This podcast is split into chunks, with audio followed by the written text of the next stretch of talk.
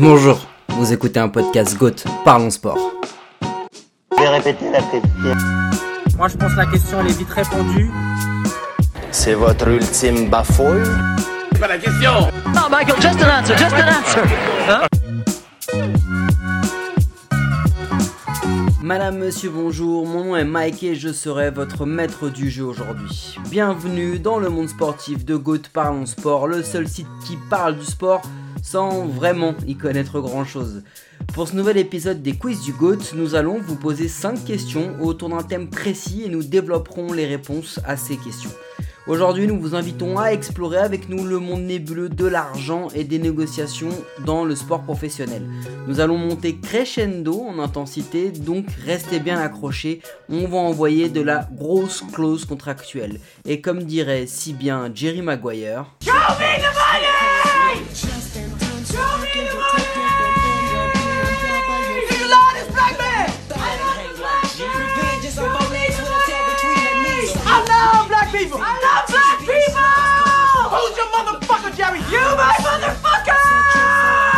do, Jerry? Show me the money.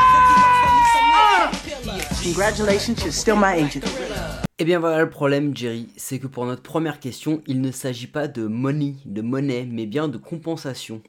Alors selon vous, qu'a demandé Giuseppe Reina à la signature de son contrat avec l'Arminia Bielefeld en 1996 Réponse A, la construction d'une nouvelle maison pour chaque nouvelle année de son contrat.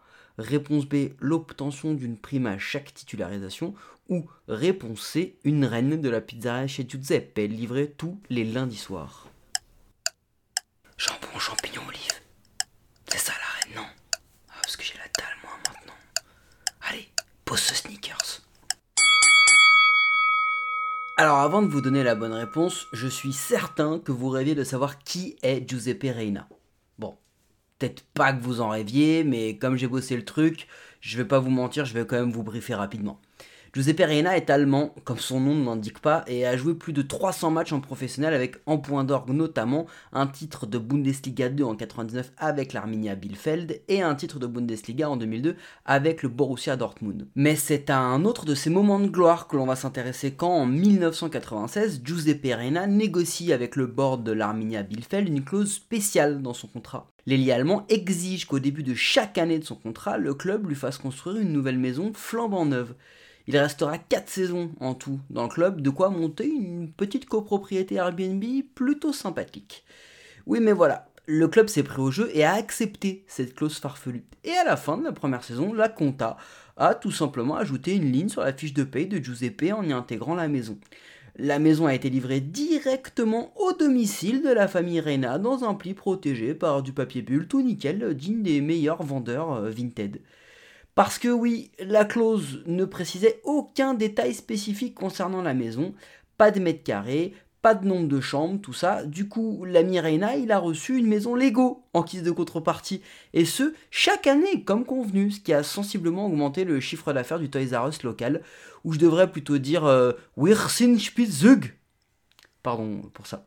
Au final, euh, l'histoire ne dit pas si la maison était livrée montée ou si au moins il a pu s'amuser dans le cadre d'une petite activité familiale ludique.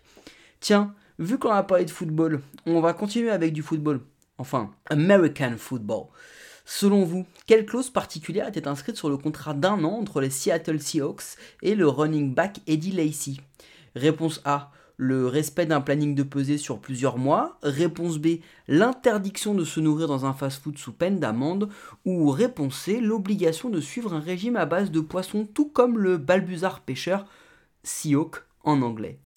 Encore des régimes Et je te jure que si on a encore une pub avec l'autre là, Benjamin Castaldi, moi, je fracasse le micro. Rien à foutre.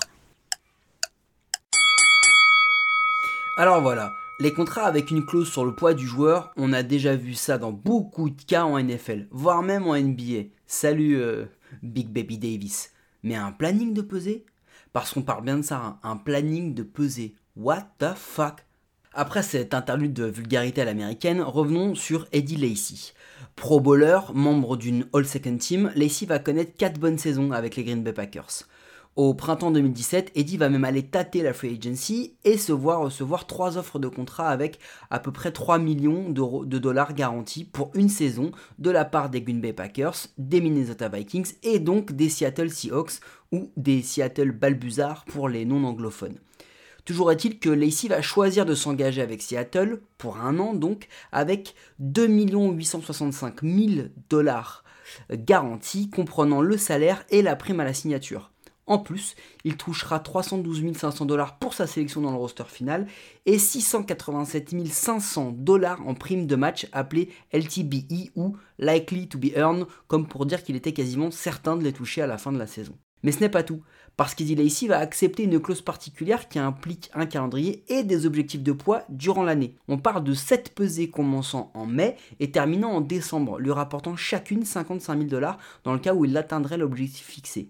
Vous voulez connaître les paliers demandés par les Seahawks? 115 kg en mai, 113 en juin et août, et 109 en septembre, octobre, novembre et décembre. Alors pour redonner un peu de contexte, le running back s'était présenté à l'intersaison cette même année en affichant le poids de 121 kg. Eh bien, le running back va toucher ses 385 000 dollars de primes liées à son poids et porter son contrat annuel à 4 250 000 dollars pour une saison, loin d'être bonne, qui sera d'ailleurs la, la dernière de sa carrière au niveau NFL. Tout ce que l'on peut dire, c'est que 121 kg pour 1m80, ça en fait un des menus XXL supplément fromage chez Bobby le roi du steak. Tiens, en parlant de Bobby, eh bien pour la question 3, je vous demande si vous savez lequel des trois joueurs suivants se voit célébrer le 1er juillet en MLB. Réponse A, Bobby Gibson pour son titre de MVP en tant que lanceur chez les Cardinals, Bobby Bonilla pour sa carrière chez les Mets, ou réponse C, Bobby Valentine pour avoir managé la pire saison en 47 ans des Red Sox en 2012. Yes Objectif rempli poser une question sur le baseball et ne pas évoquer les Yankees. Oh merde, je viens de le faire. On peut rembobiner la cassette? La franchise MLB des Mets de New York a marqué l'histoire quand en 1999 ils ont proposé à Bobby Bonilla de rompre le contrat qui les liait tous les deux. Comment me direz-vous? Eh bien accrochez-vous, on s'apprête à traverser des turbulences l'agent de Bobby a eu une idée lumineuse. Il s'est inspiré de ce que les Mets avaient déjà fait par le passé avec le contrat de Daryl Strawberry en 1985, à savoir étaler le salaire d'un joueur vedette sur plusieurs années avec des taux d'intérêt leur permettant de proposer un meilleur contrat global sans avoir à payer la somme cash. Oui mais voilà, on ne sait pas encore à date qui était le DRH qui a paraffé le document, mais là où les Mets devaient payer 5,9 millions de dollars cash sur le contrat initial, ils vont se retrouver à payer au final 29,8 millions de dollars, soit 5 fois plus. Je vous laisse respirer parce que ça fait un choc. Tranquille, on a le temps. C'est bon? Parce que il faut revenir un peu sur le contexte. Bobby Bonilla quitte les Mets en 1991 pour Pittsburgh et c'est huge à l'époque. Quand en 98 les Mets le récupèrent via un trade avec les Dodgers, il est plutôt vieillissant. Et du coup, bah saison pourrie. Et en plus, en point d'orgue, une image qui n'a pas plu au board. C'était celle de Bobby Bonilla en finale de conférence qui joue aux cartes dans le dugout tranquille avec Ricky Anderson, alors qu'en même moment sur le terrain se joue la balle de match. Si vous ajoutez à cela que Fred Wilpon, le propriétaire de l'époque, se croyait plein aux as en ayant investi dans un système pyramidal avec un certain Bernie Madoff, ça vous parle ou pas? Eh ben, je vous laisse imaginer qu'ils avaient vraiment, mais vraiment envie de se débarrasser de Bobby parce que il fallait euh, libérer de l'argent. Du coup, pour ne pas payer immédiatement ces 5,9 millions de dollars qui auraient peut-être mis en péril l'avenir de la franchise, les Mets ont accepté de payer le joueur 1 193 248 dollars et 20 cents. 20 cents, c'est important. Et cela par an tous les 1er juillet à partir de 2011, ce qui fait au total 29,8 millions de dollars après l'ajout des 8% d'intérêt annuel. Vous avez besoin de respirer encore un peu? Non, parce que si vous êtes un peu vif, vous avez compris que 1,1 million de dollars par an en 2011, ça fait un paquet d'années pour aller taper les 30 millions. Eh bien, jackpot, messieurs, dames, le contrat porte jusqu'à 2035. Depuis 2011 et jusqu'à 2035, Bobby Bonilla va toucher son million tous les 1er juillet. C'est simple, il n'y a pas un seul joueur actif actuellement qui a un contrat en MLB portant jusqu'à 2035. Imaginez hein, que Pete Alonso, Rookie of the Year en 2019 avec les Mets, touche moitié moins actuellement sur son contrat. Et le pire dans cette histoire, bah, c'est que l'ami Bobby, il a pris sa retraite deux ans après en 2001. Ça fait une sacrée allocation de chômage quand même. Hein. Tiens, on vient de parler de sport américain, free agency, tout ça. Il faut dire que c'est des spécialistes hein, des contrats spéciaux.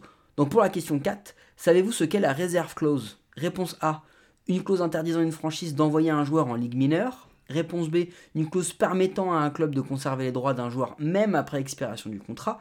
Ou réponse C, le droit de se réserver les meilleurs sièges au stade pour son entourage. Tu crois que c'est vers ce qu'il dit l'autre Avant, les gens, ils allaient vraiment, euh, genre tous ensemble, des dizaines de milliers, le match au stade.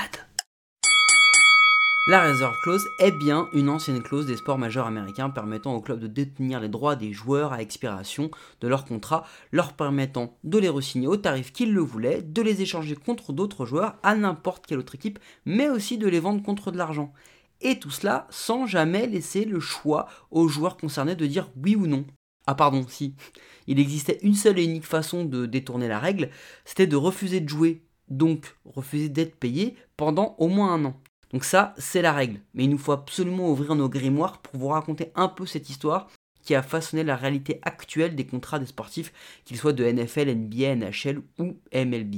Tiens, en parlant de MLB, la doyenne du Big Four américain est comme souvent celle qui déclencha des révolutions dans la société américaine fin 18e et début 19e. Fondée en 1903 avec la réunification de la National League datant de 1876 et l'American League datant de 1901, la MLB s'est créée avec une application déjà bien ancrée de la Reserve Clause. En 1979, la National League avait déjà compris que devant la flambée des salaires des joueurs bien au-dessus des standards des travailleurs américains, leur laisser le choix de signer d'une équipe à une autre allait fortement faire monter ses salaires et leur causer quelques soucis de trésorerie. C'est pour cela que le 6 décembre 1879, cette règle dite de réserve clause fut instaurée. Cette règle va vivre pendant près de 100 ans s'appuyant sur le Sherman Antitrust Act. Pour résumer, il s'agit d'une loi du gouvernement américain permettant de réguler la concurrence en interdisant les ententes illicites, notamment sur les prix, et en sanctionnant les monopoles. Et eh bien vous savez quoi? Le business du baseball n'était pas concerné par cet acte. Pourquoi? Bah, la Cour suprême des USA a jugé en 1922 que le baseball était un divertissement d'intérêt public et par conséquent que les éléments de la loi ne s'appliquaient pas à cette activité. Il faudra attendre 1969 et la contestation de Kurt Flood, alors chanson de la plus belle franchise de l'histoire, tout sport confondu, les St. Louis Cardinals. Qui a dit que j'étais pas impartial? Enfin bon. En 1969, il refuse à ce moment-là d'être échangé au Philadelphia Phillies et demande au commissionneur Bowie Kuhn de le désigner agent libre refus, mise en avant de la clause de réserve, et Flood porte l'affaire devant les, tribunaux en 1970 en mettant en avant ses droits et la violation de la loi antitrust que génère cette règle. Il va perdre, même en appel, et mettre sa carrière entre parenthèses. C'est seulement en 1975, avec la Seed Decision, que la réserve clause va devenir caduque. En effet, les lanceurs Smith et McNally auront joué un an sans contrat, ce qui les a rendus agents libres. Après de longues négociations, la MLB et le syndicat des joueurs vont en 1976 signer un accord permettant à tout joueur en fin de contrat et ayant au minimum 6 ans d'activité dans la ligue de devenir agent libre. Pour information, à la création des trois autres ligues majeures, ils avaient tous plus ou moins déguisé une réserve clause dans leur constitution. La free agency existe maintenant dans plus ou moins toutes ces ligues, même si en NBA par exemple, il aura fallu attendre la rébellion de Rick Barry pour faire évoluer ses mentalités dans les années 70. Tiens, en parlant de NBA, on vous demande pour la dernière question pourquoi les frères Silna ont attaqué en justice la NBA. Réponse A, un non-paiement de leurs droits TV. Réponse B, la disparition d'une franchise NBA à Saint-Louis. Ou réponse C, pour avoir recruté Stephen Silas comme head coach des Rockets et pas Silna. Du coup, Stephen Silas, il est aussi nutritionniste. Non, je dis ça euh, par rapport à la condition physique de James Harden. Ozzy et Daniel Sina sont deux frères connus pour avoir fait fortune dans le textile, spécialement dans le polyester. Mais leur plus grand fait d'armes est d'avoir acheté les Carolina Cougars, alors en ABA, pour ensuite les déménager à Saint-Louis pour devenir The Spirit of Saint Louis. Et je ne parle pas de la taverne d'un chaman, hein, je parle bien d'une équipe professionnelle de basketball. Le but de la manœuvre était simple, être dans un des plus gros marchés, traduisez plus grosse ville, pour avoir plus de chances d'entrer en NBA lors de la fusion raté. Les Spirits ne font pas partie des franchises ABA qui seront intégrées dans la NBA. 4 franchises sur 7 ayant terminé la saison 76 de la fameuse ABA. Les Denver Nuggets, les Indiana Pacers, les New York Nets et les San Antonio Spurs qui existent encore toutes aujourd'hui. Les Virginia Squires ont fait faillite quelques semaines avant la fusion, voyant filer leur possible indemnisation de rachat. Les Colonels, eux, du Kentucky, ont négocié le montant non négligeable de 3,6 millions de dollars. Seulement, les frères Silna ont fait dans la négo, disons euh, all time. Leur souhait initial était d'intégrer la NBA, pas d'obtenir un gros chèque. Donc aucun montant ne paraissait suffisant à leurs yeux. C'est pour cela qu'en plus des 2,2 millions de dollars payables immédiatement, ils ont négocié un septième des droits télé des quatre équipes ABA intégrées dans la fusion. Mais un septième euh, à l'infini. Oui, vous avez bien entendu, on parle d'un contrat à vie, sans date de fin. Pour faire simple, cela représente 2% de l'argent des droits télé de la ligue entière. De plus, les Sylvains ont inséré une clause dans le contrat stipulant que leur part ne pouvait pas descendre en dessous du montant généré par une ligue de 28 équipes.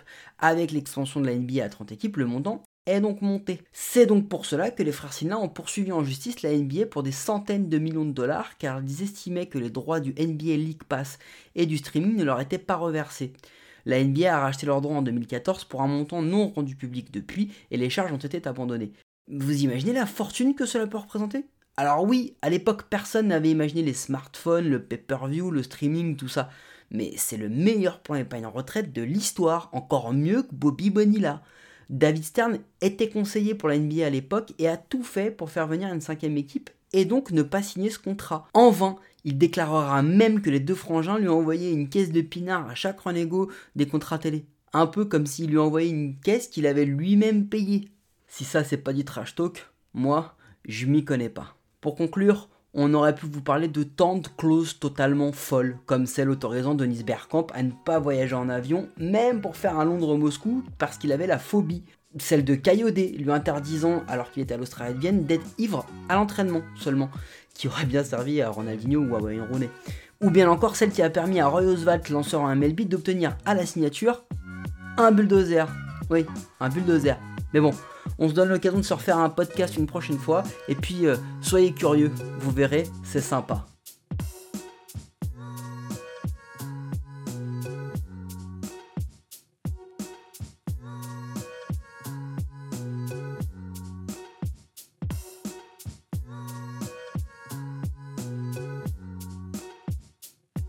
Vous venez d'écouter l'épisode 1 des Quiz du GOAT. N'hésitez pas à venir nous suivre sur les réseaux et à venir en discuter avec nous. En attendant, vous pouvez retrouver cet épisode sur toutes les plateformes de podcast. Vous pouvez aussi y venir nous suivre et nous donner une note.